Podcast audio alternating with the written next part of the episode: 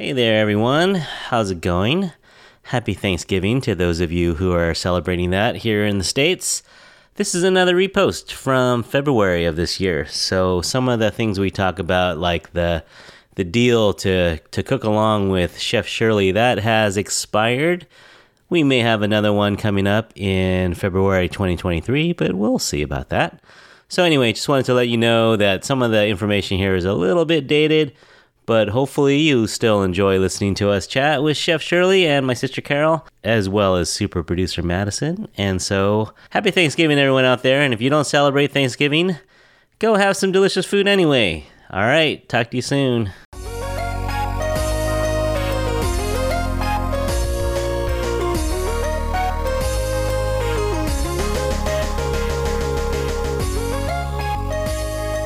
Hey everyone, welcome back to episode number 19, part two. Our episode on the food industry, restaurant industry, and we're joined again by my big sister Caryl.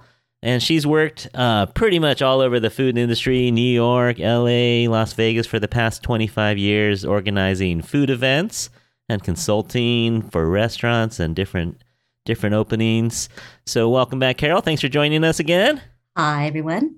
And joining us is Caryl's good friend and dumpling soulmate. We have Chef Shirley Chung, who's worked at some of the most famous kitchens around California and elsewhere in Las Vegas. And she is the co owner and chef of Ms Chi Cafe in Culver City, California. And she's also been up on Bravo's Top Chef season 11 and 14. So we're going to talk a lot more about that. But welcome back, Shirley. Hi. And we are also joined by high school student intern Madison. Welcome back, Maddie. Hi, I'm happy to be back. Yeah, Madison just got home from school. That's why that's why she's a little late. Yes, I did. But uh, welcome. She's going to help us uh, do some editing on this, and that'll be fun. So uh, we had a good time talking last week about uh, the origin story of Shirley and Caryl, and we also talked a little dumpling mafia. So a little recap on that. Dumpling Mafia is a group in- including writer and podcaster Andy Wang. We have the three of them, and, and there are some other folks that come along. But if you would like to join the Dumpling Mafia and be a part of the Dumpling Mafia NFT, you can do so by going to their Instagram. Uh, what was the handle again? It was Dumpling Mafia NFT on Instagram. That's it at Dumpling Mafia NFT. And if you join before February 17th, you can join a cook along online with Chef Shirley from from her restaurant, and you can cook uh, her dumplings at home through Goldbelly. Um, there's so many. I if you go to the menu on Goldbelly, it all looks good, Shirley. what do you have a favorite? Do you have something that that for the first timer that we should order? Or?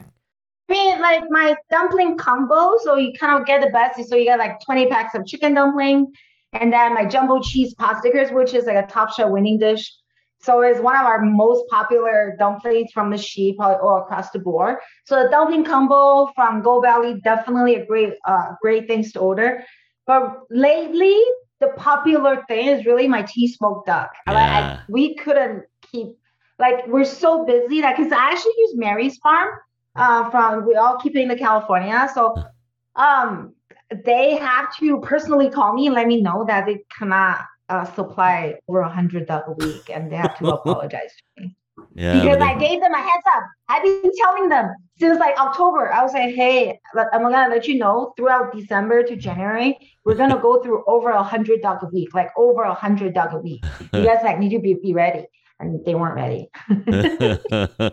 That's a lot of ducks for a small small group, mm-hmm. but yes, we're a small restaurant that sell a lot of duck. yeah, but it all looks good and you can cook it at home and, and in my opinion, dumplings is one of the things that holds up the best, you know, when you Yeah. when you freeze it. It really it tastes I mean not as good as fresh, but it tastes it tastes good.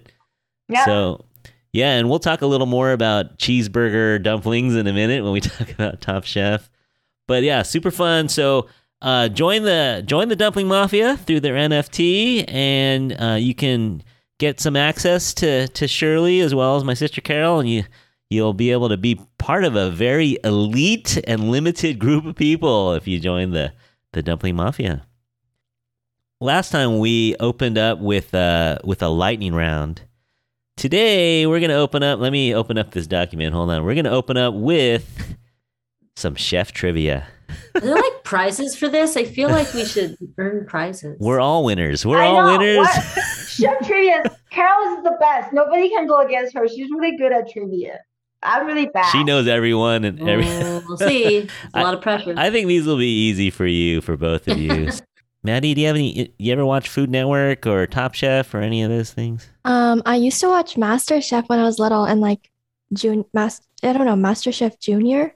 Oh, the little kids. Yeah. Yeah. And my yeah. parents like to watch um a lot of cooking shows, so Ah, so you're gonna, so you can flex on them at dinner tonight. And say, hey, you know who I just talked to? I talked yeah, exactly. to Shirley Chung.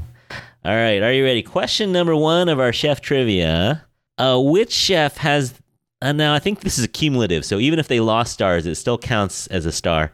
Which chef has the most Michelin stars of all time? I think it used to be Alain Ducasse. I don't know if it still is anymore. I think he's number two. Who has more now? Um, let me Um, think. I see. I, well, he has a restaurant named after himself. Robuchon. yeah, Robuchon. Uh-huh. Really? Yeah, Ducasse is like Tokyo, and well, I guess Yeah. Robuchon's in Tokyo too. Huh. Well, and, and and Ducasse has the distinction of being the only chef to send food to the International Space Station. Wow. Fun fact. True, true story. I flew the Concorde on the day that it was relaunched, and he was the in-flight meal. And he, because it was like a press a press trip, so he was on my flight cooking us dinner on the Concorde. on the Fancy. Concorde. it was not the space station, but it was. Fancy. We did go from Paris to New York in two three hours. Wow. Ah, Crazy. and you can't. No one else can say that now because they're not flying anymore. All right, next question. Who was the first female chef to win the James Beard Award? I'm gonna say Lydia Bastianich. Nothing local. Think Bay Area. Oh, Julia, uh, uh, Ellis Waters. Alice Waters. Alice Waters, Chez Panisse. She beat Yeah. Lydia. Interesting. Yeah, first first female. All right. Um the famous Beverly Hills Chinese restaurant Mr. Chow. Uh-huh. What is Mr. Chow's first name? I know the son's first name is Max. It does start with an M. Ah, Michael. Michael Chow. Michael His Chow. first wife was yeah. Eva, and then his daughter was. I was like, I know his son's name. uh, and and Caryl, you just ate there over the holidays. Didn't you just eat at Mr. Chow? Over I the did, well, it was actually Peter's birthday. Uh-huh, that's right. I do love that place. I do love that place. It's like it is. It's not even It's Chinese food. It's Hollywood feel. It's like the Yeah. old, it's like a legendary. served to you by Italian waiters in tuxedos and wildly overpriced, but it's so good. Makes no sense. Uh, all right. I think you'll know this one, Shirley. Which award winning chef began his culinary career at Stuff Your Face Pizzeria in New Jersey? Someone you've I know worked that for. one. Marbatali? The Mario Batali. By Stuff Your Face. He went to Rutgers. All right. Now, this one might be hard. Who, I'm going to name four names, who has not appeared on Top Chef? All right. Who has not appeared on Top Chef? Jimmy Fallon, Ali Wong, Natalie Portman, or Tom Brady? Tom Brady. I'm gonna say Tom. Yeah. Tom Brady. knew. I'm gonna say Tom Brady, yeah, because Jimmy Fallon's NBC Universal. Yeah, Ali Wong, I exactly. Yeah, know. yeah. Yeah. You're going by affiliation. Yeah. Yeah, exactly. 100% totally. now, Gronkowski was on, but Tom Brady was not. So, so they have. He's they have also just different his diet is so restrictive. He's on some like That's anti-inflammatory vegan diet, so he probably yeah, he couldn't eat doesn't much. eat anything. He haven't tasted. I, re- I remember I read something that he haven't tasted strawberries for like 20 years or something like Yeah, that. he doesn't I'm eat like, nightshades. I'm like, what's wrong Doesn't with eat Yeah. strawberries? oh man, but he's 44 years old, still playing football, so you can't argue with the evidence He's there. the goat. All right, you guys did well on that. Well, uh, you can relax now. The quiz is over. Woo. Everyone can relax. All right. So last week we started our, our conversation with with Caryl and Shirley, and so we're gonna just pick up a little bit. So, um, Caryl, let's talk about your your food events where anyone who was anyone who showed up at these things. What what was it like putting on these events in the '90s? Was were you did you get starstruck at all when you're you know when you're calling up Gordon Ramsay or you know what what was it like when you're in the '90s and you're you're hobnobbing with all these guys that that are pretty big No, I think because I was doing it with with Bon Appetit magazine, it was always kind of I'm calling on behalf of this magazine, Ah. so I was able to sort of take that mantle on and that clout. yeah, it was like it's I'm just little me, but I am calling from Bon Appetit. You know, you're going to return my call because I'm calling from this magazine. Um, Uh-huh. yeah, no, it was good. But a lot of the times, honestly, you're not talking to the chef. You're talking to their assistant or, you know, maybe someone in their office. Um, and those people are really the gatekeepers and and the best chefs have a really well run organization all the way down to their office. So You have a you have a good story for us, a, a fun story about a, a, way, a way you met someone or or so I will tell you how I met Gordon Ramsay. okay. It was uh 1998, I think. He was very famous in London, but he was not famous in America yet. He did he had no shows over here, and um, he was, you know, and his restaurants in London were very famous, uh, very sorry, expensive and, and sort of exclusive. So even in England, not a lot of people knew who he was. He did his first cookbook release in America because English England uses the metric system. They have to translate the books to American chefs, so so American cooks can use them. So uh, it was kind of a big deal. It was his first book in America. Yeah, and uh, he was doing his book release party on Halloween. Um, and it was kind of it was just the weird timing, but the the party in New York was in Halloween um, at Restaurant Daniel. It's a very fancy French restaurant on the Upper East Side.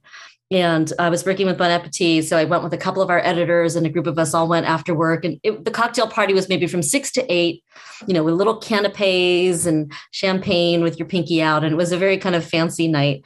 And after a couple hours, we were saying our goodbyes and we knew there was this party being hosted downtown in um, in Soho by Veuve Clicquot, the champagne. And they hosted an annual Halloween party called Yellowween because their their labels are kind of orange for their champagne, so they just used it as an excuse to to throw a Halloween parties. So we're getting ready to go, and Daniel's like, "Well, whoa, where are you going?" And he's like, uh, "We said, well, we're we're just going to go down to the Veuve Clicquot party, but we're probably going to grab like a burger or something first because you know we've been eating these little teeny canapes and we're kind of hungry." And he's like, "No, no, no, eat dinner here." And we're like, "Oh, oh, chef, thank you. You know, like that's a really expensive dinner." We're like, "Look, "Chef, thank you. It's very generous, but we'll ju- we'll just go and we'll see you down there." He's like, "No, no, because Gordon wants to come too. So just wait, and then we'll all go together. Just have a bite in the bar." We're like, "Just a bite, just a bite in the bar." It's like, okay. So we sit in the bar, and then the waiters come over. They're like tablecloth and yeah, like all these place settings with multiple forks, and we're like, "Oh dear!" And it's like eight o'clock, but like suddenly. We're having a five course, six course dinner, and then it's like 11 o'clock. And finally, at 11, Daniel comes back out of the kitchen and like, okay, okay, I'm just gonna get dressed. I have a limo that's gonna come pick us up, and then we'll all go together. So like 11:30, we finally get in this limo. We drive down to Soho, and um, and actually a couple of the people from the dinner were like, you know, it's 11:30. Uh, It's like Tuesday. I got I got to go home. So we lost a couple people. We get in the limo. We get down to this party. We make like 11:45 it ends at midnight we get there just in time for one glass of champagne and there's a couple pictures of us from that night at that party and then we're like kicked out. It's like it's over. And and Daniel's like oh no no no. I know what we'll, we'll go to I have this great bar. And he looks at Gordon and he says it's like a British pub. You're to love it. And Gordon's like oh all right mate. Let's go. Yeah sounds great. So we get back in the limo and you know we're all in kind of suits because we've come from the office and then gone to this fancy cocktail party. So no no one's in costume. We're just like in suits. We show up at this um this bar in the meatpacking district of New York. It's called Hogs and Heifers, which is, if you can, um, as you might imagine, it's a biker Uh-huh. bar. It's not unlike Coyote Ugly, if you've Sure, ever seen yeah, that yeah. movie. It is known as a biker bar. Girls stand on the bar, Uh-huh. and um, the the thing about Hogs and Heifers is a giant moose head behind the bar, and women take their bras off and hang them on the antlers. So actually, when you look, you can't even see it's a moose. All you see is a bunch of bras.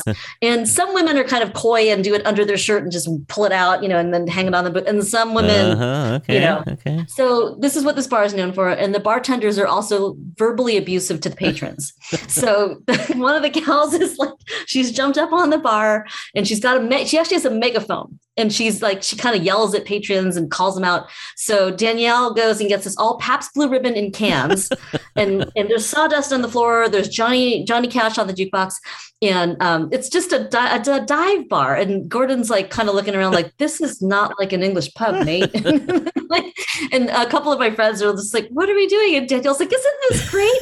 So he starts yelling at the girls on the I, I, don't know if I this part's a little bit he starts yelling at the girls on the bar hey show us your uh-huh, you know, like take off your bras uh-huh. you know? And and the waitress is like you're not man enough. You wouldn't know what to do. So they just go back and forth and finally he gets kicked out. Like he the, the bouncer comes over and is like sir you have to leave now. And he's like yeah, and his publicist is with us. And she's like oh this is so going to be in page six like the gossip gossip page tomorrow she's like this is a terrible story so that's how I met Gordon Ramsay. Fast forward, I'm at the Cosmopolitan. Snow Patrol is having a concert on the pool deck, and he's in Vegas opening his restaurant at the Caesars next door. And he was invited, so he's over. We're kind of hanging out in this like VIP cabana, and he's like, "Wait, so where did we meet again?" And I'm like, "I um, maybe I think it was uh, your your restaurant in London on the Royal Hospital Road." He's like, "No, I don't think." I like, uh, was it um, when I worked at Bon Appetit magazine? I did an event, and he's like, no, and I'm like, chef, was it Halloween in in Soho? He's like, oh my god, that's where we met. and he still remembers it. All right.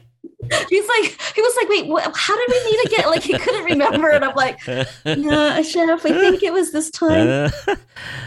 So that's how I met Gordon Ramsay. Is he as fun as he is on TV, or is that is that more of a show? Or it's definitely the shouty part, and the. I mean, I think he did have a reputation for being one of those very hot-headed, swearing, sort of throw things at you in the kitchen chefs. He worked for Marco Pierre White in London, who was very he was known for that too. So he kind of grew up in that style. Yeah. It's Levi Fair, like kitchen, kitchen, up until even like I, I, we always is like young cook nowadays. Like that's what always say. But like, up until me, like in the beginning 2000s, we still talk about a kitchen is always Levi Fair. Like a lot of times it's just too long. There's no time for you to be around the bushes. You just bark out your order and then call it a day. Like you to work in a kitchen, especially like a high volume kitchen, you have to remember like nothing is personal. It's only like at that moment. You just have to uh. get the the fact that we always need to use the shortest communication time and then to deliver the most clear uh, comments. So what do you do? You bark orders. But yeah, I think I've seen him. You know, I saw him with on his show with uh, the contestant. She was an Asian woman. She was blind, and he's very gentle with too. her.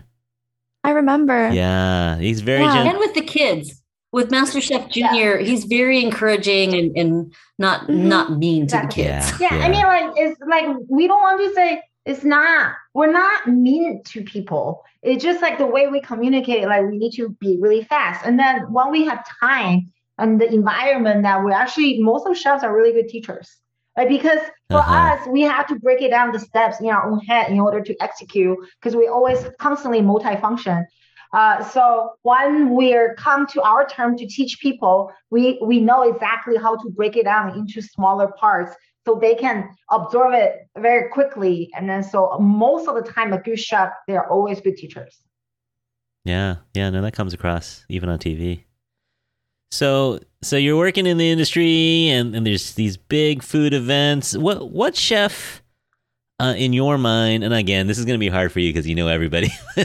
what chef in your mind uh, is totally worth the hype? You know, like someone in the industry that has impressed you and is, is nice and is is professional as well as just a good friend or, or a good person.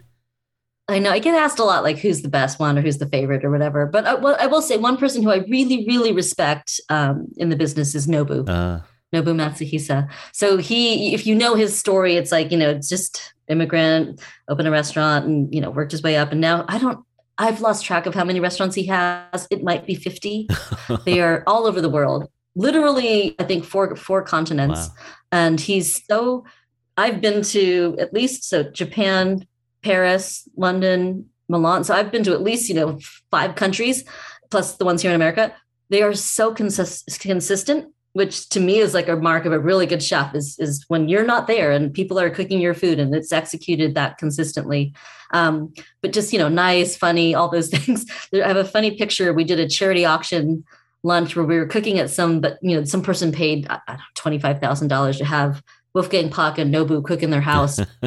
and we were cooking in their kitchen. They had an aquarium, and Nobu was holding a sushi knife. And I said, I looked at the aquarium. I'm like, no, Nobu, you can't do that. There's a picture I have of him where he's got the knife, and he's like, I can't keep goldfish, and he's like, yeah, yeah, okay, it's very yeah. funny.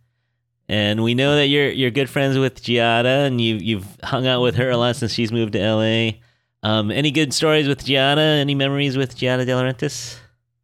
Um, I mean, I just I was I hosted her baby shower in New York. Uh-huh. Like she had her family had one here in LA, but then at that time when I lived in New York, um, I said all these people, you know, want to are asking, are you going to do something here? I'll host it. And she's like, I don't really know that many people in New York. I'm like, well, like work people, Food Network. She's like, all right. I'm like, just give me a list of names and I'll I'll send the invitations out. And she's like, okay. She gives me a list of 40 names. I'm like, I thought don't, you don't know them. I mean, you know, I have a one bedroom apartment. I'm like, uh, I thought she's like, they're not gonna cut. She's like, look, it's like you know, it's like Hoda Kotb and Natalie Morales and Meredith Vieira. They're not gonna come. She's like, there's just I just feel like I obligate. I'm like, okay. So I, I mail out invitations to these people. They all showed up. They all RSVP, yes. So I'm like, okay, we can't do this in my apartment now.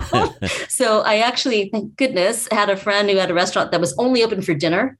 So I said, okay, pl- please, like, look at this guest list of all these famous people. It's like chefs and Food Network and Today Show. And I'm like, there, you know, I just need ladies' lunch. It doesn't have to be heavy. And you know, he let me BYOB, so I brought in champagne and vodka just to do a couple like uh, drinks, and then uh, nice ladies' lunch. And then he sent out. He's a pastry chef. He sent out every dessert because Giada's a huge sweet tooth.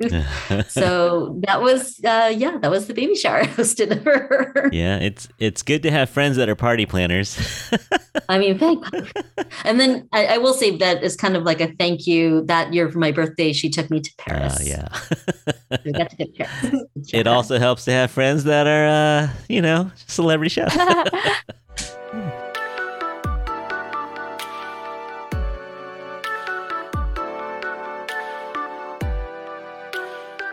We haven't seen any big food events for a couple years now. What do you What do you think? Are you surveying? Are we going to see food events like that anymore, where there's 50 chefs and 2,000 people? Are we going to see those? The smaller ones have come back, and because you can do them outdoors, Oh, that's true. Um, some people have done sort of barbecue fests or, or casual ones here in LA. I don't know what's going to happen. Um, if if we'll ever go back to the big, big, big ones, um, it's just it's risky because every time we think we're doing good, and then Yeah. Omicron and Delta, it's like so people are worried to like book travel and and you know commit to that many things. We'll see. We'll see. I hope so. Yeah. I hope so. I mean, Yeah, yeah. Get vaccinated, everyone. I think so. It, people, this is like people still craving that human connection. The fact Yeah. that no definitely the fact that Coachella announced and first weekend sold out within one hour. So I mean Uh-huh. that's a hundred thousand people first weekend already sold Mhm. out. So so you know that um, people still wants to come out. So food events, I feel like it's gonna come back. It's just Have you done any, Shirley, No, since I don't do since. COVID? Have you done any food festival? Yeah. no. Yeah. because for me like so because for for our restaurant it's like we have our team right like and then like, we have one single team we can only open five days a week so we only have one team uh, to open our restaurant so if we need to do any event i turn it down so like the del mar uh, horse racing or something like that they asked me if i can if i want to do dumpling there i'm like no and then coachella asked me you want to do coachella i'm like no Yeah. Yes. Yeah. I yeah. turn on Coachella because it's like this, and like if something happened, if they have to cancel, I I need to start prepping them right now already because I do dumplings. You know, I do house made dumplings, so it's all about planting and people. I don't have a team to go work the Coachella. It's like a lot of trouble. Yes, it used to be great way of revenue to get that two weeks, a lot of cash to come in, and also my team used to love Coachella. Like everybody just go there because it's like vendors, you go there for free. So like we all take turn, so they get to see all the concerts and, and all those sort of things. But then now it's just like it's almost like burden. It's not so fun to think about. So like I said no Yeah. right now. Well, if you need someone to carry your knives, Madison will carry your knives for you at Coachella. Of course. That's exactly like my little sister. Like I like the, the she won as my employee. The last time Coachella was around, that's like Blackpink and everybody like Billie Uh-huh. Eilish. Is like amazing. So like that's Yeah. why she said, "Hey, are you still going to Coachella?" Like literally all my friends and families is like, hey, "Are you going to Coachella?" Because every single one of them wants to go there for free. I'm like, "No." But did your sister actually did your sister actually help you or What? she, she's the worst. She always take advantage of me. Like, like she's like she literally she always used me too. And I remember she she was in this uh, intern program at emergency room at USC here. Like she was here for like a month, and then she just like she told people, "Do you know who my sister is? My sister is Shirley Chung from Top Chef." So she will get the shift that she wanted or follow the residents that she wanted because they all watch Top Chef. Uh, she goes, I used you today again. I was like, what? or like, hey, can you like drop off some mochi dumpling? I'm like, no, I don't have time to drop off mochi dumpling for you. She said, oh, I just want to introduce you to my resident. I'm like, that's so funny. Yeah, she's totally using me. oh man. Well, someday when you need a medical procedure, she might be there for you. Oh, no. Exactly. Exactly. That's why her fiance is a dentist. yeah, I was like, we have everything planned. All right. Yeah, you know, you you wash one hand, washes the other, right, Shirley? So Yeah, I was like, I take care of your free meals, but yeah, you take care of our medical stuff. All right. So we're in, so with Shirley, we're around what are we in 2013? When did Top Chef when did you get into Top Chef at first? I mean, they filmed 2013, but they actually aired 2014. Oh my god, so long ago. I feel like it's not that long ago, it's so long ago now. Think about Uh-huh. it. Yeah. Uh, that's the first time New Orleans, uh, season 11. Yeah, so just to recap, they wanted you. They came to find you in Vegas, and you you kept eluding them and avoiding them, but they finally got you. You even went to China. They found you in China. so they called you in, and had you had you watched any of those kind of I do. shows? I mean, like, it's not the first time they tried to recruit me already. Um, because like when I was chef for Carne Vino uh, for Mario Batali, that time it was such a big opening. Top Chef already tried to tap me, so that's like a season, a few seasons before that. I think it was the Vegas season, the Voltaggio brothers season. Anyway, uh, and then and then also Hung, who was season two winner, I believe, three, I forgot. But anyway, so Hung. Three, but yeah. Tom and I, we were in Guy Savoy together, like same station. I was fish station line cook. He was a sous chef at Guy Savoy. And then after Guy Savoy, I went went out to work for Batali and he went out to compete on Top Chef and he won. And I so like for me, I was like, oh man, I know somebody that already won. Like, and he told me to go on, and then I'm already like the executive chef of Las Vegas million dollar restaurants, and I got nominated for James Beard. I'm just like, it's a lot of ego problem. I was like, Yeah. I'm here already. Do I really want to put myself through to compete? Like, is it? Do I really need to build a brand for myself? Like, I didn't think through. Yeah. So like because I didn't really ultimately because when I was working for people when I was in Vegas, I didn't really think about to branch out on my own. I'm always thinking about my goals really to be the corporate chef. So like when Jose Andres asked me, hey, do you want to be Las Vegas culinary director? I was like, oh, that's like already my lot. It's like for me, I, I like rich, like the top, almost the top that I wanted to. Like for the longest time when I became a chef, I always thought I just wanted to be a corporate chef. Like I just wanted to be like a VP of something. like Yeah, that. yeah. You know what I mean? Like Yeah, yeah. that's what that was what you know, the VP of Gap. That's exactly that's what that's what I thought. I didn't for as much as I love cooking and eating, I actually didn't think about I will be become a restaurateur by myself until Lucky Rice. This is all Caryl involved too. so like Caryl helped her friend started this Asian festival thing called Lucky Rice. And then Lucky Rice came to Las Vegas for the first time. So a lot of California chefs actually came to Las Vegas to do this food Asian food festival. Hmm. It was in Cosmopolitan Hotel. And I met Charles Phan. Uh, I met Chef Charles Hmm. Phan for the first time in person. Uh, and then like, I helped him out, like set up station and pass through health check and all those sort of things. And then so after the festival, like we had a really great conversation at like in front of Wicked Spoon, the buffet, in the Uh-huh. lobby for two hours. Me and Chef Charles Phan chatted for two hours, and the whole entire time he's pretty much talking to me. Go, "Sh- Shirley, you are beyond a corporate chef. I know you love working for Jose, Chef Jose Andres, and he's a great boss and blah blah. But you're more than that. You really have to think through it. You are bigger than that. You will do so something so much more. So you should leave. he told me to leave. We, okay. and for people who don't know, Charles is the chef owner of the Slanted Door in San Uh-huh, Francisco. uh-huh. Yes, and then he's also like really cultivating like about building and helping young chefs to build their own names and That's working cool, with yeah. young chefs and partner up opening restaurant in the San Francisco area. You know, like he's known for that. Yeah. So yeah. like he had so we had this conversation 2000 2013. Uh, blah, blah, blah, 2000 yeah 2013 at Lucky Lucky Rice Festival and then so I think that kind of like put it in my head that I was like oh so so I did half I left Jose Andres didn't really Uh. think about next and then Top Chef happened so like Uh-huh. that was Top Chef I was like oh maybe I am at capacity that I will be able to build my own name and to start my own restaurant group and then to to do something on my own. So like so Charles I want to say Charles Phan planted the seed. Ah. Caryl she So- brought Lucky Rice. She's the one that introduced me to like like because like the Lucky Rice, Daniel Chan, and they all like came to China Poblano, have cocktail and all those sort of things. I still remember the initial meeting. I'm telling you, there's a lot of different things. A lot of times Caryl doesn't even know that she planted seed. but a lot of my career growth is really like all connected to her. Hmm. Yeah, yeah. She's, the she's the girl behind the girl sometimes. like. So you're you're rolling into New Orleans and and what what's crossing your mind here? Are you thinking I want to win this thing? Or are you like I just want to get my name out there? What what was kind of going through your head as you're rolling into New Orleans? Well, at first I was just like, I better win because I know Hung. and I same time, once I start talking to everybody, I was like, holy shit, like everybody, oh sorry. Everybody's okay. like restaurant owners, executive chefs, and then people working for like Daniel, like and Medina, and you know, like people know how to cook. I was like, there's no joke. And I was just like, what happened to Top Chef? Because like, you know, because Top Chef's year grow, like the time that Hung competed, Yeah. he competed against culinary students.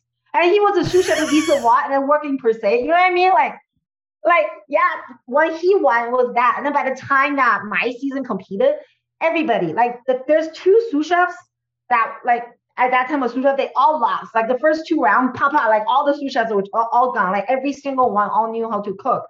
And so so it was just battle. I just didn't, and then I didn't really think about. I have no idea about brand building or anything like that. All I wanted to do is I just need to make it one episode at a time, one challenge at Uh-huh. a time, and then win it.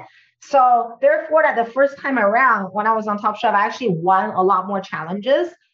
But I didn't build my brand. Like I didn't know who I was. Like people don't know what kind of food I call. I have I cook. I have no concept of what is the brand building. Like all I wanted to do is like, and also I I cannot agree with myself that I'm Chinese American, that Chinese American food is what I wanted to cook. Like I cannot put that idea into my head. Uh, And I was like, no, I do not cook Chinese food. Like I'm always like, I know, like my best subject is French, and I cook Italian. You know, like I was part of opening Eataly, this giant project. You know what I mean? Like, I have so much of this like Italian French knowledge, and then like, why I don't want to cook Chinese food? I never trained Chinese food, right? So like, I have a self battle myself too. And then throughout Top Chef, the first time as I'm cooking, and I realizing every single dish that I was creating is it doesn't matter what kind of technique I use, but there's always a piece of me. I, there's always like a piece of Chinese ingredient I will always add to it. And it mm. sometimes it's soy sauce and then fermented black bean,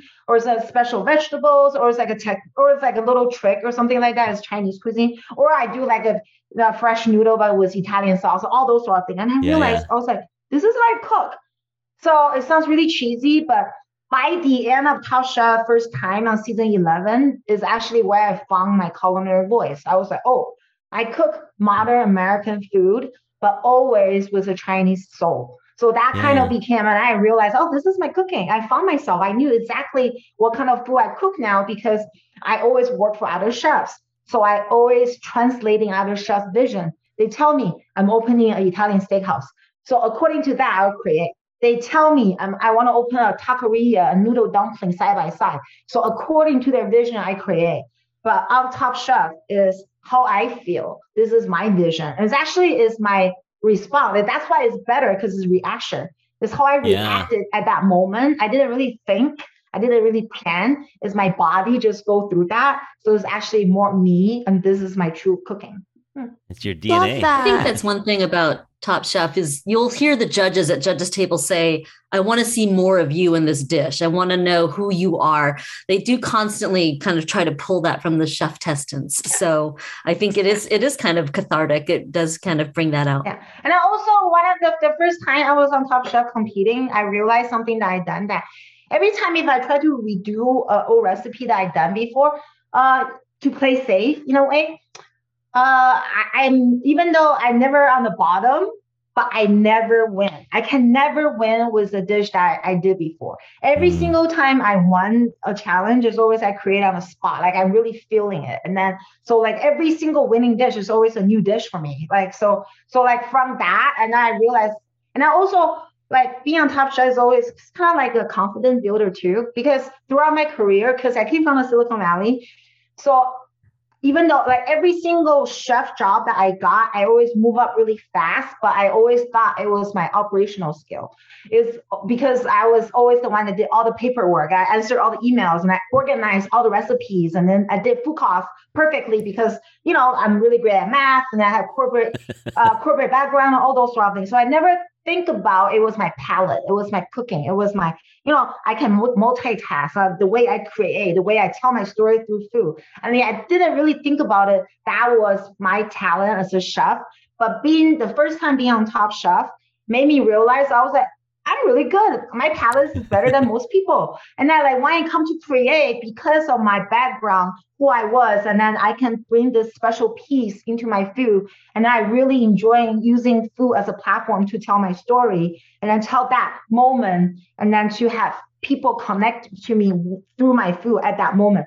So things like that, I was like, oh, this is this is my ability. So like Top Chef actually gave me confidence and made me realize that I'm a great chef. Yeah, that's a cool Not story. just a great chef operator.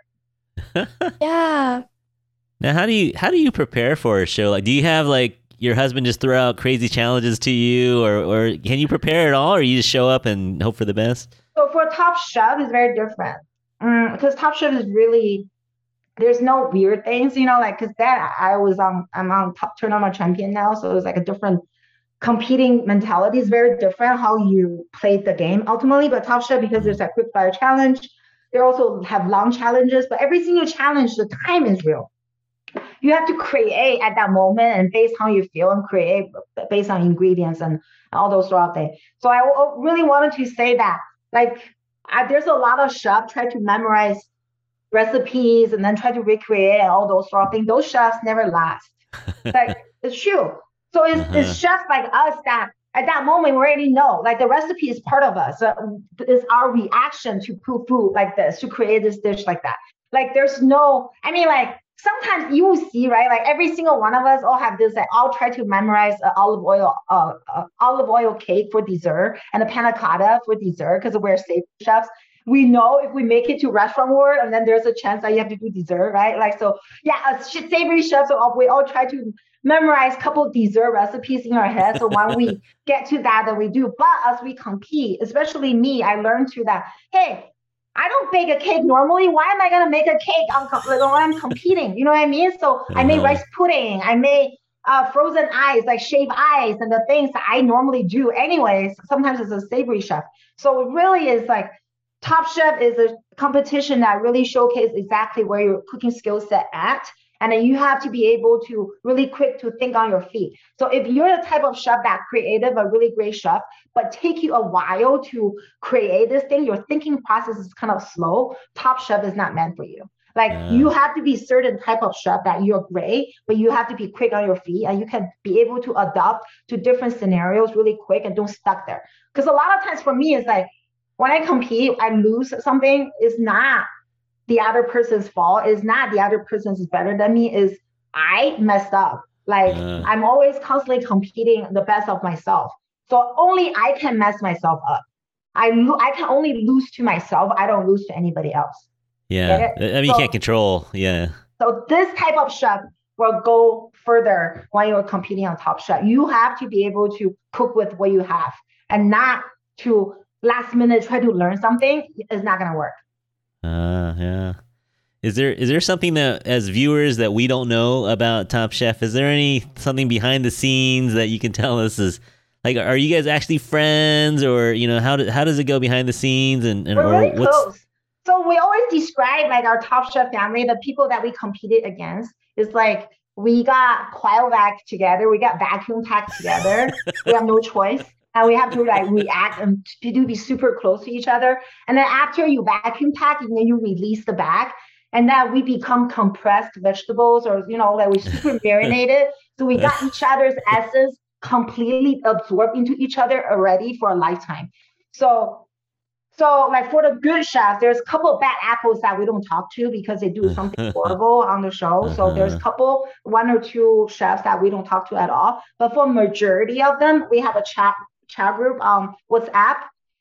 Even to this day, especially my season 14, like the second time around, uh, we're still constant at least talk once a week right now. This is Oh, what wow. six years later, once a week. And as throughout pandemic, it was a really good helping group that we exchange policies, informations, and then support. So it's like mentally is really good a support group as a it's like mental health wise.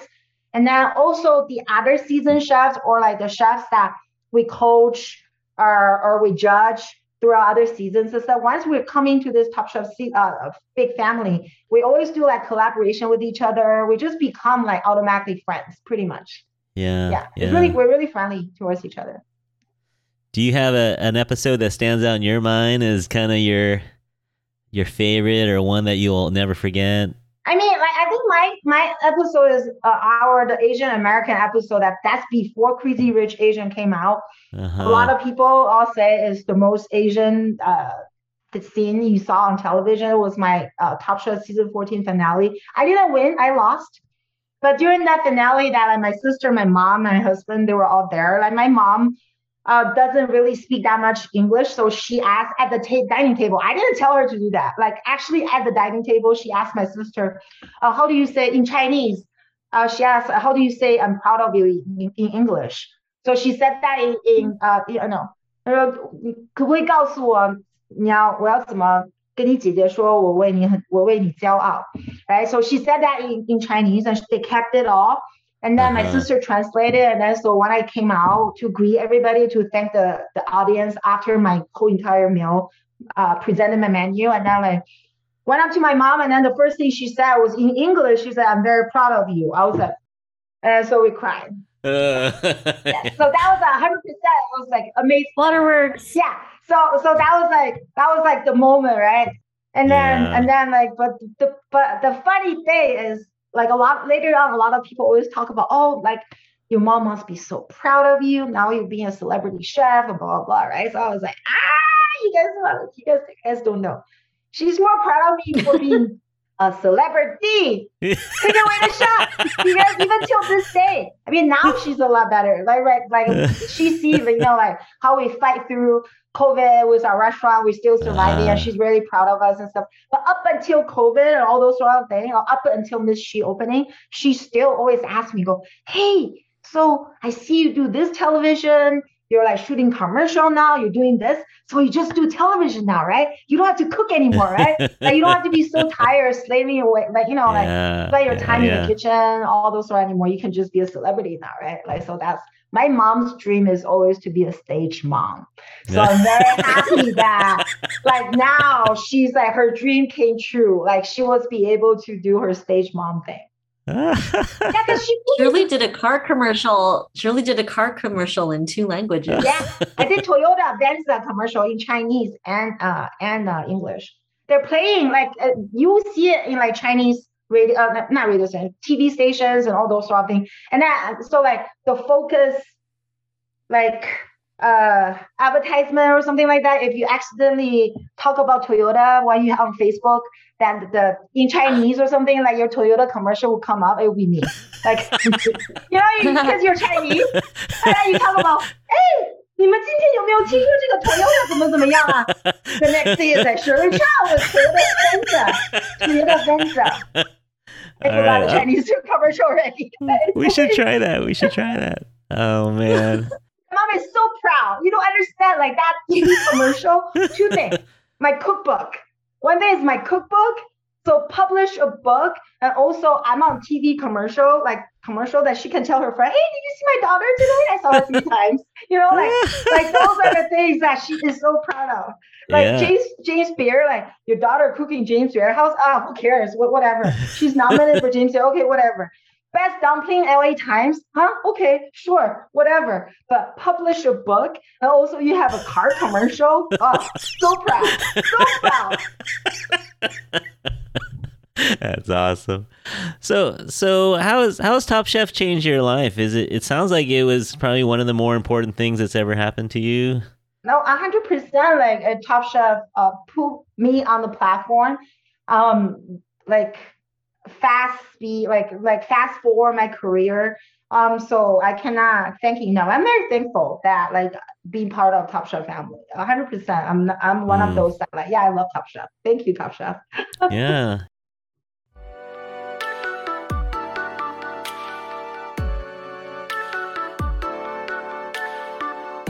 Let's talk a little bit about the current and the future. It's, it's a little hard right now. I mean, you guys are hustling. I like, I like the hustle. You're going with, you know, going on Goldbelly and going with NFTs, Cryptocurrency. cryptocurrency. But where where do you see the food industry going? I know uh, over the holidays, Caryl was asking me to recommend some TikTok cooks and stuff like that. Like, where do you see the industry going right now? Is it it's changing for good, or is it you know are we just in a weird time right now? I mean, I wanted to say changing for goods. We're shoveling. So like for the people that's not very, you know, like for people that not willing to change or don't know how to change is 100% is going to fall behind. So this, I really wanted to almost utilize using this opportunity to like, like a facelift of our industry that make us look at everything very differently and realizing that just have a physical store and that a lot of times is not enough revenue just to a physical restaurant is not enough anymore. See, a lot of us have like the online store, and then now we try to have like restaurants and dumpling in the metaverse, in the NFT world. So you know, so I think it's good. Like we have to move forward. So so I, I wanted to be optimistic, right? And then so I really and then also the fact that our hospitality feel are willing to pay our staff a lot more now, I think is Mm. also really, really great because we deserve it. Um, so like our, our team deserve it. And then so the fact that people's willing to pay more when they're dying out and be more understanding. And then Mhm. also it's just like I feel like our business as a whole, because of pandemic, people are more willing to get understanding and then to see how difficult, how small a margin in the hospitality is at. Um, so I, hopefully this is all for good because either way, we need to constantly continue to move forward. We shouldn't, we should never just sit here be comfortable. So hospitality, restaurant industry, it's been long due for something new and something revolutionary. So I'm really hoping that after pandemic, there's a lot of different things and concepts coming out. It's really Mm. doing uh like moving our industry forward. Yeah. And Caryl, you have a new project, right? You're working on what do you call it? Uh, it's not a food hall. It's it's more of a It's a combination, it's a hybrid. So there is a food hall component to it. And then there's also like a virtual kitchen or a ghost kitchen component. So it's called Partake. Um, the first one we're building is in Long Beach, California, down here. And uh, it's 25 commercial kitchens for rent. Some are full commercial kitchens with a hood, and then some are prep kitchens, which is no hood. So it means you can have like a, microwave or, you know, smaller things, but no big uh-huh. big ranges. Um, so ideally, people who wanted to start a food business, maybe they're making granola or kimchi, maybe they're starting a pop up, um, they're catering, they only need a small kitchen space. They don't have a, a full restaurant or they can't afford a full restaurant. They would rent one of these small kitchens. And then at our location, customers could order the food and sit down and eat in the food hall, or they could take it to go, or they could call Uber, DoorDash, or Mm. some of those other um, apps and and get the food delivered to them. So it's kind of it's I honestly I think it's going to be good. It's good for the times because it's kind of whatever you're comfortable with. The next couple years may still be a little Yeah. fluctuating, so it's probably good to have some options. Yeah. Um, so that's one thing I'm working on. Yeah, sounds good. Sounds good. Shirley, what what's on tap for Ms Chi Cafe? You already have one satellite. Are you looking at more satellite locations? Yeah, we're or- looking for location, hopefully for Mr. Chi that Jimmy wants to open like cocktail driven uh, fun. But I also I wanted to. I'm actually been working on dumpling mafia concept. So I wanted to do a hybrid of B2B and B2C. A lot of my friends um, uh, either cannot afford a prep cook to make dumplings for them at Asian restaurants, or like uh, the co-packing house that they used to work with got bought up or ran out of business through pandemic. So like I feel like that part, that prepare food, white labeling, wholesale is a big part. And then I, I am building a brand when it comes to dumpling. So uh, I wanted to say I like to eat, produce, I sell, distribute, just like a dumpling mafia. I critique dumpling too. I have digital dumplings, so so it really makes sense. And I sell a lot of dumpling retail on Goldbelly, so it really makes sense for me to go into wholesale. So that's my next Yeah. step is going to manufacturing. Yeah. Wow. Wow. Wow. All right.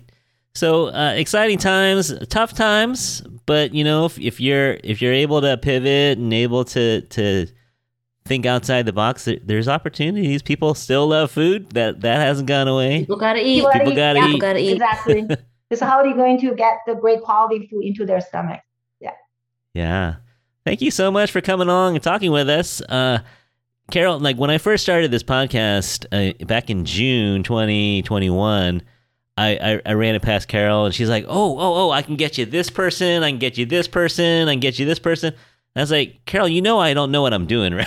you know, I have no clue what I'm doing, and I, I wanted to get some more experience before we brought on some uh, some of Caryl's connected friends. But uh, thank you for bringing along Shirley, Shirley's family. So it, I wasn't as nervous because Shirley's a, a relative of mine. So, but thank you both for coming along. It was really fun hearing all your stories and. And I promised a Caryl takeover. So now that my audience knows Caryl, the next time she comes on, she may just run with it and do whatever she wants on these shows. So thank you, thank you, Caryl, for mm-hmm. coming on. Thank you, Shirley.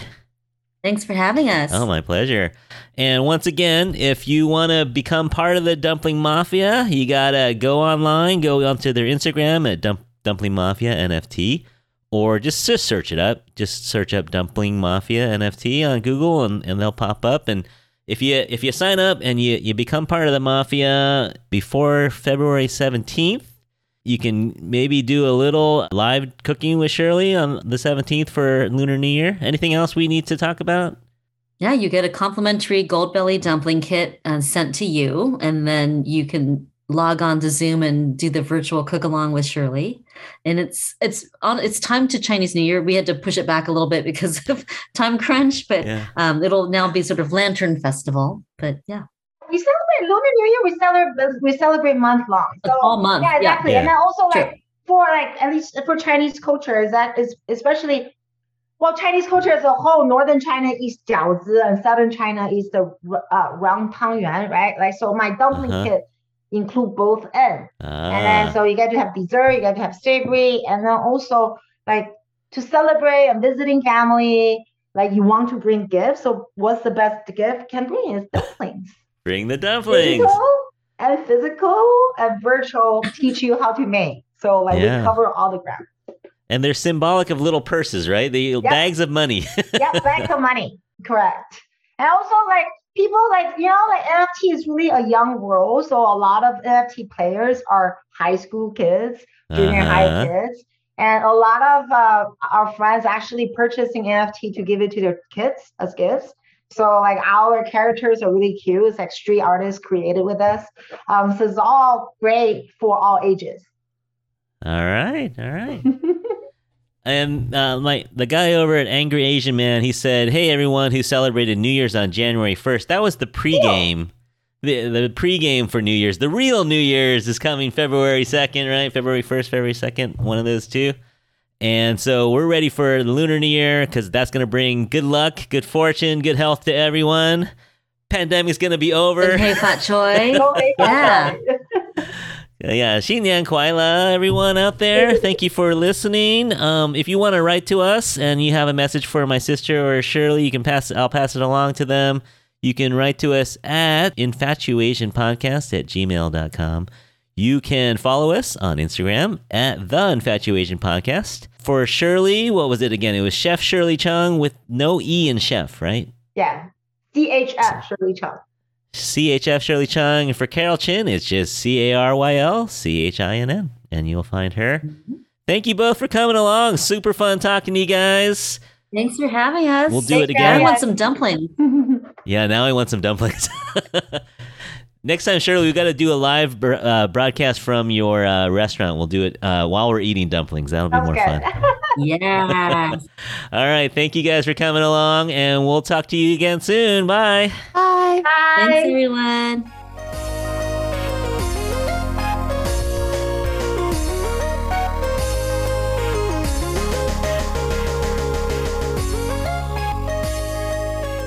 She's so much fun, huh? Yeah, but she was eh, very intimidating.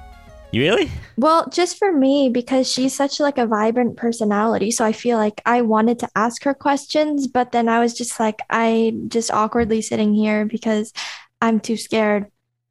Well, you know, with someone like Shirley, you can just sit back and listen. You know, she, she's she's just fun to listen to. Yeah, for sure though. I didn't even know that they were that up there. Yeah, yeah. I'm telling you, man, we're coming Well, up. I mean, Infatuation. I mean, actually, I looked up Shirley Chung, so I knew that she was pretty, you know, up there. But like your sister's killing it. yeah, she's behind the scenes. Like she's not. That's like you what know, I want to do Okay. within music. Like I want to kill it behind the scenes, yeah. not so much in the forefront. I mean, maybe a little bit like Jack Antonoff, but Mhm, that's mhm. cool. Yeah, no, they're they're in the industry.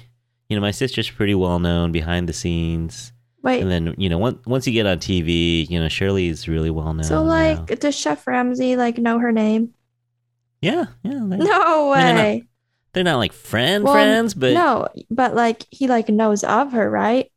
oh or, yeah, like, would yeah, no, they work recognize her. together. That's cool. Yeah, almost all the celebrity people know my sister from all the events that she did in the That's sick. The last 25 years. Yeah, no, she's that's why when we first started the podcast, she was like, "Oh, I can get you this chef or this chef or this chef," and I I wasn't ready to do interviews yet. Yeah. just- No, but like if they offer, you should really say yes because you have you have people. It's just it's just a matter of like, you know, accepting it and like being brave. that's true. But um I think that like you're doing great for the amount of time that like because you just pretty much like started recently and we're already getting we're like growing relatively fast. Well, like We're- not yeah. not from like a social media point, but like but like podcast point. yeah, Yeah, like the people that um we feature on the show is like yeah. Yeah, I mean, and podcasts don't grow like YouTube channels, and because it's a commitment, you know, like YouTube or TikTok, you just click on it and you just keep scrolling. With podcasts, you, you have to commit, you know, you commit a pretty good amount of time, and so we're never gonna grow like that. Mhm. But we're we're chipping away. We're getting new listeners every week, I think. You know, not that I can tell, but our numbers are slightly bigger every week, which is where you want to be going. I think it was I think it's like really it's really encouraging to me like talking to Sabrina and like your sister and Shirley because like cuz I just see them as like successful people doing like sort of more unconventional jobs that like like or Yeah. like less traditional jobs like not a doctor, not a lawyer, not like uh-huh. corporate or something and like being successful at it and like starting later in life at it too yeah. because Yeah, most of them had to change the similar stories. Like, well, I studied economics to please my parents, you know, and then yeah they exactly they pivot into the arts or something. because it's yeah. just like I don't know. Sometimes I'm like, I know that I'm still young, but I took a break from music for a really long time, and so I'm like, I, I'm no prodigy. Like I'm not going to be able to make it because people who make it in music are already like ten times better than me by now, which is like Hmm. true. But at the same time, like I've been learning, it's never too late. yeah, yeah, and, and you don't know, you really don't know. Exactly. So, who knows, man? Maybe podcasting will be your future. Yeah. Maybe. But people like listening to you, that's for sure. Now I've gotten definitely a couple comments about more Madison, less you. I think I just need to step out of my shell yeah. a bit. Well, and then you know maybe we should do. We got to do some more stuff where you're a little more confident too, like music stuff or Oh, yeah. topics that you like. yeah, you I feel like for like arts related things, those definitely get me to talk more because like for the whole chef like cooking stuff, like that's so interesting for me to listen to, but it's just like I can't relate to it in any way. I'm just thinking about like my uncle who's a chef, and I'm just like, yeah. And you don't really know the names that they were dropping, you know, Yeah, like Savoy exactly, the but Ba- I still think yeah. it's it, I still think it's really cool. Yeah, yeah, yeah. No, and, and like you said, it's you don't necessarily want to become a chef, but her journey and her mindset Exactly. Stuff you can definitely learn from. There's always something that I can can learn from anyone who does anything. Like how, Yeah. you know, I was talk when we were talking to Sabrina, like connecting photography to music. I know that's like Yeah. it's easier to connect those two than like cooking and music, but like Uh-huh. still, th- there's always something to learn from people. No, there's a lot of overlaps in the creative process. Exactly. Because chefs chefs are creators, you know. Exactly. That's what I was thinking. Um, when Shirley was talking about like concocting, you know, her ideas on the spot and like but you know, letting it be her. And like how it's like a reflection of her. Like then I start to see like, oh, honestly, it's sort of like self-expression. that process. Yeah, yeah. And all three of them, you know, Sabrina, Caryl, and Shirley are all entrepreneurs. You know, they all kind of started their own business. Yeah. yeah. And that's so sort of cool. honestly, as a musician, like you're pretty much your own business. You have to like market yourself and stuff. So it's like there's always something to take away. Yeah. from- oh, and Miranda Kwok too. You know, Exactly. you didn't meet her, but yeah, you know, she she just clawed her way No, up. yeah, listening to her thing, I like I would have loved to join that one. I really honestly should have just like skipped this period. Yeah. and she was so nice. Did you hear how nice she No, was? she sounds so humble and genuine. And you know what? She f- requested me on my Instagram. Did she? What? I was like, she doesn't like she only follows She's following you? Well, no, I didn't accept her yet. I didn't accept you guys you either because like I I don't want Oh, you to be weirded out by what I post. I'm like mentally Oh, man. preparing for adults to like see my stuff. But That's true. Okay. anyways, yeah. No, you should definitely accept Miranda. You should definitely No, accept I Miranda. will, but she requested me, and I was like, I'm a nobody. Like, oh, you only follow like 200 people. Why are you? Wow. She was She that didn't even meet impressed. you. She was that impressed by my reel. Yeah. Because she, she didn't even meet it. you. She reposted it. I was like, Yeah, she- Wait, she did? She Uh-huh. reposted it? What? I know. Like, I know, because upstairs I was freaking out. I was like, no way. No way. Man. No Yeah. way. Do you see oh, that? man. Nice. Legend. Look at me. I'm so Yeah. famous. You are. No, I'm telling you, the, the listeners out there are like, okay, well, now the podcast has started, now that Madison's on board. because like I don't know. I I was so surprised she requested me because like that's Yeah. just so weird. That's cool, though. Yeah, no, I'm so she's up there, man. Like she's not, you know, she's she's an executive producer and she's making shows. I know she's like what I want to be, but for film, like behind the scenes, facilitate, like you know, being a creator. Like she's basically like the backbone. And also, I was looking at the cast, and I know people who are on the cast, and Shay Mitchell, who I Right. love, is also an Yeah. executive producer. I was like, that is so sick. That's yeah, she found the idea. that's yeah. incredible. Like when I was listening to, I, I don't know why. Like I was thinking of Shay Mitchell when I saw the trailer, but Mhm. then I, I I was when I was editing, I was like listening to what she had to say, and I was like, oh my God, that's crazy. She was involved. Yeah. I was so nervous. Did you hear how nervous I was? All No, those heavy breaths. Exactly. I was like, I was like, You're like, we have hey, so Miranda um, Kwok." today we. Oh man. I like, No, I was having a heart attack. I was having a, a moment, man. I was I was kind of like, oh man, I'm bombing this. it's just a But- person. yeah, no, it came. I think it came out after you edited. I think it came out okay. But man, Also, like the way you put all your words together, like I know. I just wanted to get. I was just trying to get the question out as fast as possible. And, uh, like yeah. you would also combine words like let's get a rap so 19 you weren't there, man. It was intimidating because she's a pro, man. Oh she's like, God. and then she's a Hollywood pro. and then she's so calm and collected like yes i am Like, so Thanks excited for having me. hello melanie like I know. and you're We're a bunch of clowns. Chef I think she I want to be recommended dumpling place. I think I think she instantly regretted it when she realized how small time we were. She was kind of like, "Oh, these amateurs." but she was so nice and she she stuck it out. But you ever you know, you ever just have a conversation with someone and it's just not going well and Mm-hmm.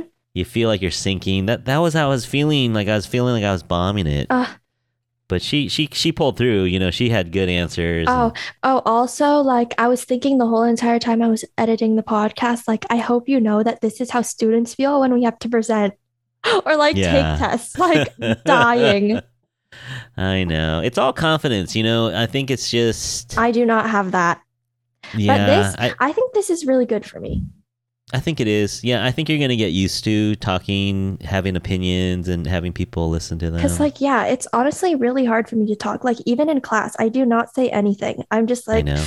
and Tiana's always like, Madison, just say it. Like, you got the answer right. I'm like, nope, Like I don't even know if you're. In, are you in my class? I don't even exactly. know. Like- It's like literally just shivering in the back corner with my hood Yeah, over my head. literally shivering No, yeah. with the windows open. Yeah, no, I, I think you just got to work on you know your confidence, and that comes with experience, and it comes with practice. You know, so the more times you have to express your opinion, the more you'll get used to hearing your own voice hmm and stuff. So yeah, I was a I was a painfully shy kid when I was little. That's crazy because all you have to do for your job now is talk. All I do is talk. Yeah, yeah, yeah. So, but when I was in, you know, all the way up through eighth grade, I was pretty shy. I was really, really shy. Wait, did your sister go to Lowell? Yeah, so she was she was at Lowell when I got there, and so that helped to have her kind of know people Uh, already. Of course she went to Lowell. Was that even a question? oh man, you know what killed her though is that you know I started to get kind of build up a little bit of Popularity? little popularity, and then there was a girl, there was some kid, and so she was a senior and I was a freshman, and there was some kid who was like, "Oh, that's Curtis's sister," and that made her so mad. She's like, "No, he's my brother." That's so funny. Oh man. So anyway, so that was fun. I, I think we'll have her do another episode. Like she she can get us a lot of her friends are, are chefs and so next time we want to do a chef show, she can get us some some names. Yeah, and I feel like even pe like I feel like talking to like chefs attracts a lot of people. Like because it's It- like, you know, because everybody loves food. Like my parents, rock like stars, yeah. everybody, like it's just like a part of culture Yeah. and a part of life. Like my parents watch, you know, cooking shows, even though Yeah. they're like not pros or anything. Well, if you listen to our first hour, that's what it was. In the in the nineties it was kinda like people just like the food. But then in the nineties it was about, oh, I'm going to so and so's restaurant, you know, Wolfgang Puck's Mhm. restaurant, Jeremiah Tower's restaurant. Like the celebrity chef thing kinda it was a thing. Like before, the chefs were just kind of people in the back who never came out of the kitchen and were never seen. But then Food Network came in the '90s, and you know people realized these big personalities are making this food, and and, and like you said, everyone wants to be friends with a chef because they throw the best parties. You know, they kn- they know how to order wine, they know how to cook food. You know, so it's it's good times when you have friends that are Mhm. chefs. Is your does your sister live in LA? Yeah, she's in LA. So she hangs out with some some people down there. And that- Shirley? And I- Shirley's in LA too. Yeah, yeah. Um, like if you guys ever have like family events, are you ever scared to like make food? no, actually, you know, Caryl, Caryl just started cooking maybe during the pandemic. Like she Oh, has always eaten really good food and knows good food, but she wasn't a real cook. And then the pandemic has really forced her to cook for herself and for her boyfriend. And so they've been cooking a lot, especially Asian food. Like she's been experimenting with Asian food. So yeah, she's not. She wasn't for the longest time a you know a snooty cook or anything. She she knows good food, but yeah, I mean I, with with Shirley like she's a real chef, so she's trained. So yeah, that'd be intimidating. wait, did you guys like grow up with her or they just met within the industry? Yeah, and Shirley's much younger. Yeah, they met in the industry. Oh, I, th- actually, today's the first day I've talked to Shirley. I've never met her before. oh, I'm so surprised. Yeah, she's so easygoing though. Like she's so easy to get to know. Yeah. So, yeah, my sister doesn't introduce me to her famous friends. Who, who do you think's her most famous friend? I mean, well, I mean, they're all in the. Well, you'll like this. One time in New York, they were um they were kind of having a birthday party for my sister, Mhm. And John Mayer showed up, and his birthday is also in October. Okay, little guitarist. Yeah, right. Except among the Swifties, we don't like him. oh, There's a song really? about him Okay. called Dear John. He's a little shady. Yeah. no, yeah, but yeah. he's a he's a great musician. He he's yeah, great but guitarist. he's on, on a personal level. yeah, we we have beef on a personal level, but he doesn't know it. But like I I do admire him. Like um I actually keep up with some of his stuff. There's this uh, guitar teacher at Berklee College of Music that I watch because he taught John Mayer. Uh-huh. So that's So they had a birthday party together in New York. that's so, incredible. But I, I, they're not friends. But yeah, but um, still, that's like a but f- really odd experience that nobody would ever have. Exactly. Yeah. Yeah. No, she's had some some celebrity hangouts that are yeah. What about like cooking events for celebrities? Hmm Yeah, no, I she's she's met a lot of people. They're not necessarily friends, but she's met a Yeah. lot of celebrities. Yeah. So I have met no one, but it's kind of cool through the podcast, though. You know, I feel like I could, like, I, I've commented on some of Miranda's posts, you know, and so she knows who we are now. How long did it take her to follow you? Like instantly? I don't think she follows us. He does. Oh, uh, or, or our podcast one? Yeah. Oh yeah, yeah. She follows her, po- but I didn't. I'm not on. A, I don't. My personal one, she's not following. She's following your personal one. Oh, yeah, but how long did it take her to follow the podcast? I don't remember. I don't remember. I'm so But- surprised. I yeah, you like, should definitely accept. You should definitely accept. What? Hey. Hey. Anyway, that's cool. Yeah. All right, and well, let's wrap this up. Um, I think we had a good episode. You'll, I think you'll enjoy the first hour. Shirley has some crazy stories there too. Just funny, Mhm. just some funny stories. A lot of the stuff that, um, but she, oh yeah, the the sound's gonna be an issue. The whole time I was like, oh my God, I don't know what I'm gonna I do. I think I think it'll be. I don't think it'll clip because I, I think I had her turn down her Zoom. Actually, I thought that was her with an unadjusted Zoom level. That's why I commented. I was like, I think I asked her to turn it down, it's okay. but she talks really loud. Yeah, the content is there. So again, content is king. Content is king. So we can clean it up, but overall, what she says is good. So that's gonna matter most. Good So, to hear. uh, so I'll I'll cut it up a little bit, and I'll let you do the second hour, which will be fun because you were there. Yeah. So, all right. Well, go do some homework. Go study for the AP bio test. Oh yeah, yeah. Oh, did I tell you I'm recording another episode on Thursday? For what? Do you know Matt Allen? He teaches uh, special ed at Galileo. But he, I want to get an episode in the books in case one of my guests flakes out. So I'm going to have an extra episode just in case we need one, a backup episode. What are you guys going to talk about? He started a CrossFit gym in China. That is so random. Super random.